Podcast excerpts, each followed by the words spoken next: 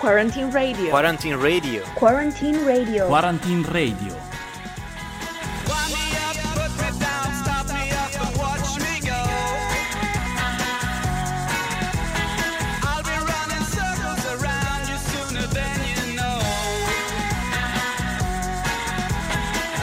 Good morning, everyone, and welcome back to another wonderful episode of Quarantine Radio.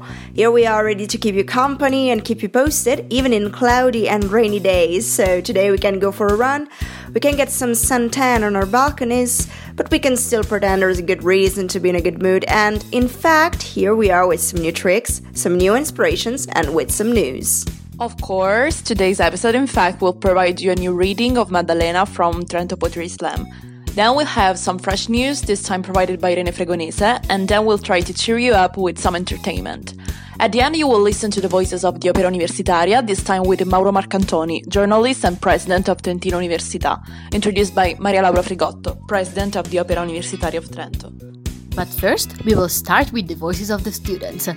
You know, we always like to hear how you're passing these days, because, well, we are in the same situation too. So, if you want, send us vocal messages telling us how you're spending these days, and we will broadcast it in the next episodes. Today, we will listen to the voice of Fabio Cocci. So, Fabio, tell us, how was your quarantine like? For me, this quarantine was beneficial. It was an opportunity to take my time. And to be honest, I was lucky to stay with my girlfriend and to get the degree the day before the pandemic. During this break, I was focused on my goals and my career and I have decided to quit my language studies and became a sound designer. I know it's risky because the music industry provides less opportunity than the school system, but it is what I love. Moreover, I smoke less, and I hope that I save some months of my life. And I wish that this barrier will fall down as soon as possible and get back to traveling. You probably think that you are better now, better now. You only say that cause I'm not around, not around. You know I never meant to let you down, let you down. Would've gave you anything, would've gave you everything. You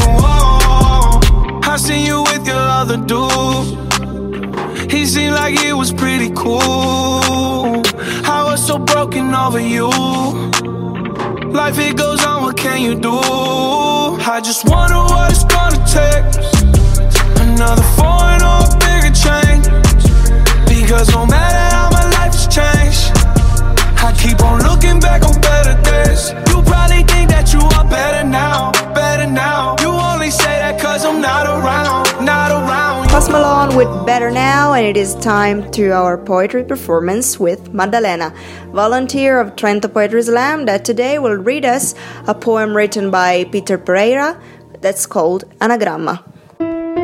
Hello everyone, my name is Maddalena.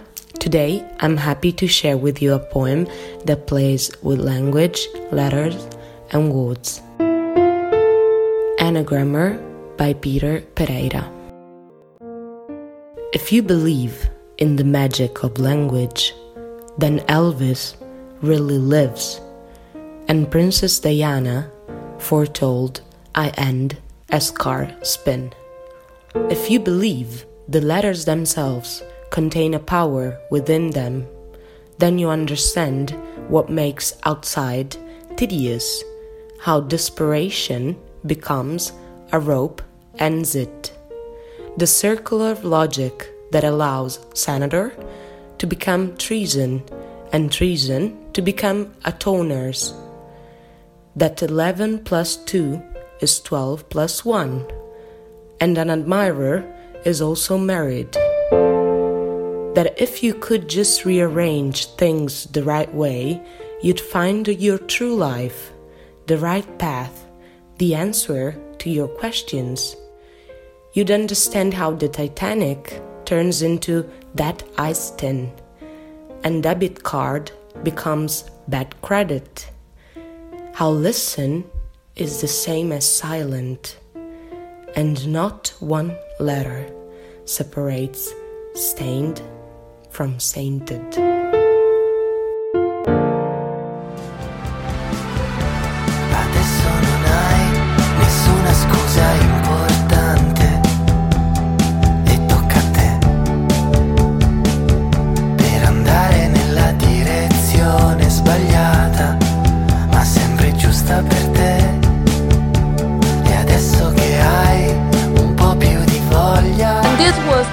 By Colombre, the second song of today's episode, and now we're ready to pass to the news. Today's news are in fact provided by Irene Fregonese of the newsroom of SanbaRadio, so up to you, Irene. Good afternoon, everybody. I'm Irene, and I'm going to share with you some fresh news. First of all, today I want to start with a very good news, which is that Silvia Romano has been freed. Indeed, on Saturday afternoon, Prime Minister Giuseppe Conte announced uh, on Twitter that uh, the Italian aid worker, which was kidnapped in Kenya 18 months ago, has been freed uh, thanks to the efforts of Italian, Turkish, and Somalian secret services. After some days spent uh, in a military base in Mogadishu, she eventually returned home on Sunday the latest um, declaration of uh, Silvio Brusaferro, president of the Higher Health Institute, on which on Friday said that uh, the curve of, of, the epidemic is decreasing and it is a sign that it is con- that uh, is continuing.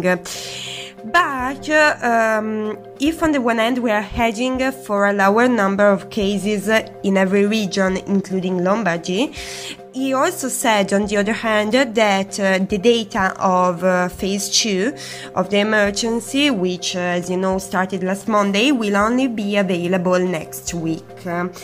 as you know, there is a lot of concern about. Um, by the way, we will see.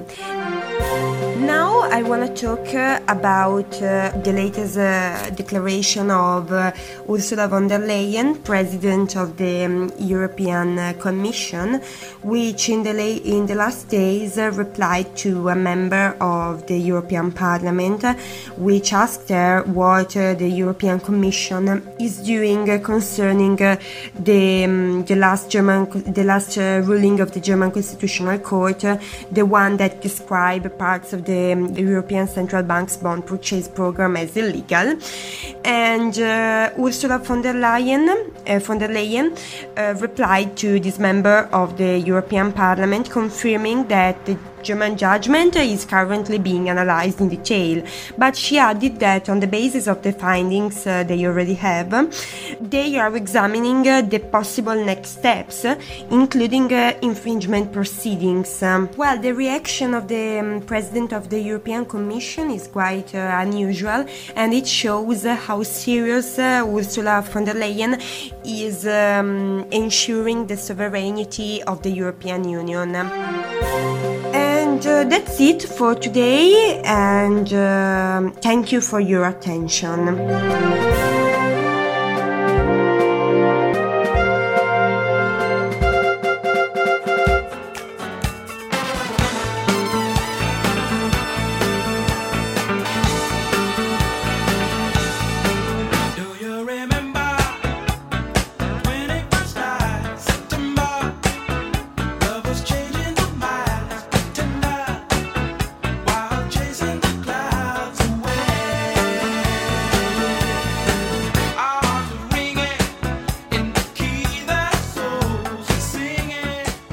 These were the Earth, Wind and Fire with the immortal song September. So, guys, today we were thinking about how popular Instagram has become. I mean, people spend hours and hours on Instagram, mostly during the quarantine. Seems, well, there were many things to do actually. Do you know, guys, who the most popular people on Instagram are? Because we didn't, and that's what we looked for um, the latest ranking of the most followed people. And I must say that I was quite surprised. First place changes so frequently. And right now, the most followed person on Instagram is. Oh, ladies and gentlemen, a little bit of suspense. Cristiano Ronaldo with 204 million followers. According to a ranking made on February the 26th, the second most followed person is Ariana Grande, the super famous pop star and fashion icon with 175 millions. And at the third place, we find the well known fighter and actor Dwayne The Rock Johnson. And the fourth place is occupied by Selena Gomez, who once was the most followed person on Instagram. But let me tell you, right now she has lost her crown. Fifth place, surprise, surprise, there's Kylie Jenner with 163 million followers. Directly from Keeping Up with the Kardashian, at the sixth place, we find Kylie's super famous stepsister Kim Kardashian with 160 million followers. After her, there's another football star who is Lionel Messi with 143 million followers. And with a very little difference at the 8th place with 141 million followers, there's Beyonce. That's incredible, just a 2 million difference. So little and so much at the same time. But right behind her, we find Neymar with 134 millions. And last but not least, the 10th place is occupied by one of the most famous cat lover stars. Of course, we are talking about Taylor Swift. She ends our ranking with a very nice Instagram page full of colors and cats, followed by 133 million people. Were you surprised by the ranking? Mm, we were a little bit. You know, personally, I was quite sure that Kim Kardashian was more famous than her sister Kylie. Well, I found out something new even today. anyway, let's move on with something else. Here for you, there's Renegades by the X Ambassadors. Run away with me.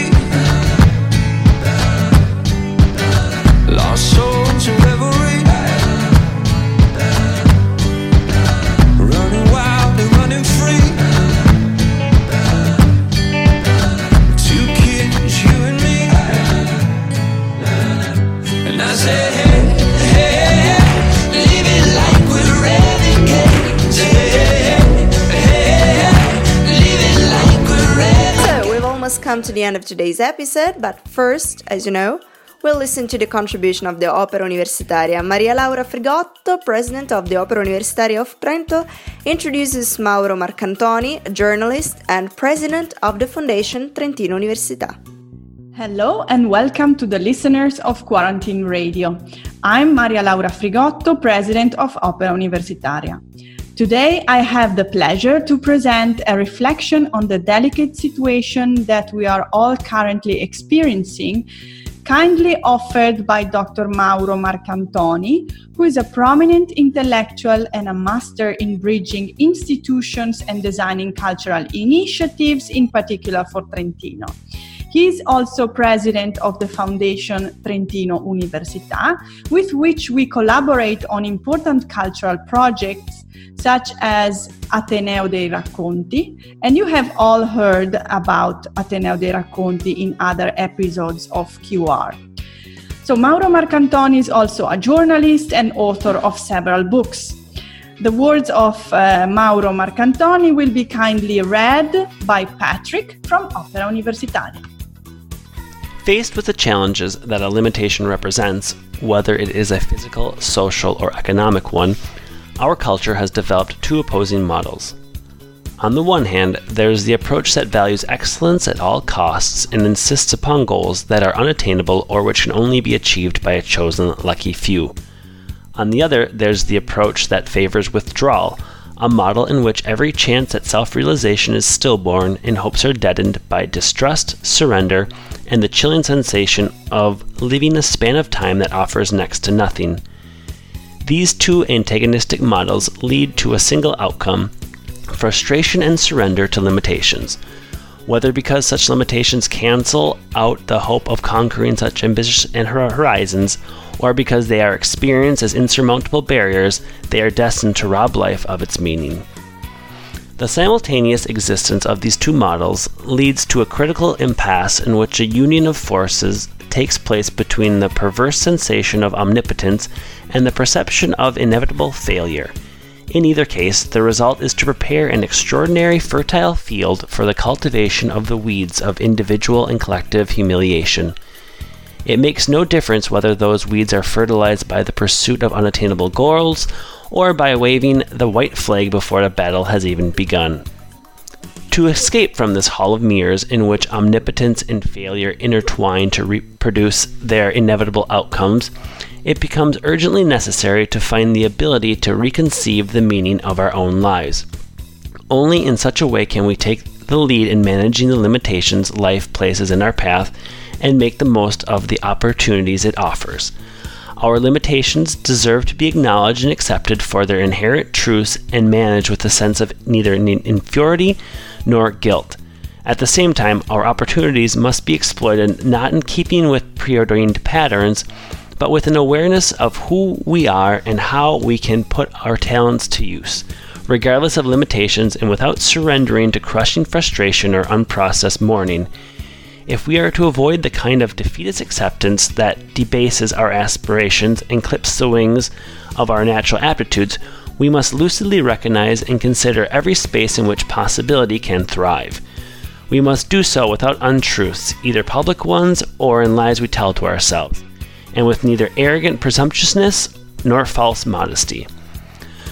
None of this means we need to have a solution at the ready. What it does mean is gauging our possibilities and setting out upon a path towards self realization. Such a complex operation requires reflection, self awareness, and the ability to analyze the context in which we find ourselves. This is the first difficult, delicate step on this far from obvious path. As we move forward, our limitations and opportunities, our context, and our natural gifts are appraised in constant confrontations in which each of the actors is simultaneously a mediator, director, provocateur, and peacemaker. What this means, in other words, is conceiving of our limitations as a natural factor that must be considered as we make plans for ourselves, and not as an obstacle that derails or inhibits our progress.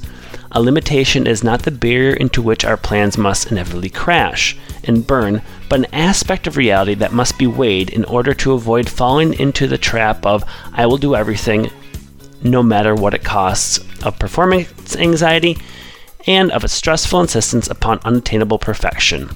Nor, similarly, can we afford the annihilating concept of a limitation as a life sentence without possibility of appeal, a corrosive perspective in which whatever we see before us sinks into a quicksand of resignation, distress, and impotence. A limitation is an invisible Siamese twin with whom we must always contend, but what does not mean suffering its presence. This is so in life and even in this strange era in which the additional limit of social distancing caused by COVID 19 amplifies difficulties out of all proportion, obscures, or removes the vital call to opportunities. So, now it is really time for us to go, but we hope you're all well and you're spending at your best all this time we've gained for ourselves. We'll see you on Wednesday. Bye bye. Quarantine Radio. Quarantine Radio. Quarantine Radio. Quarantine Radio.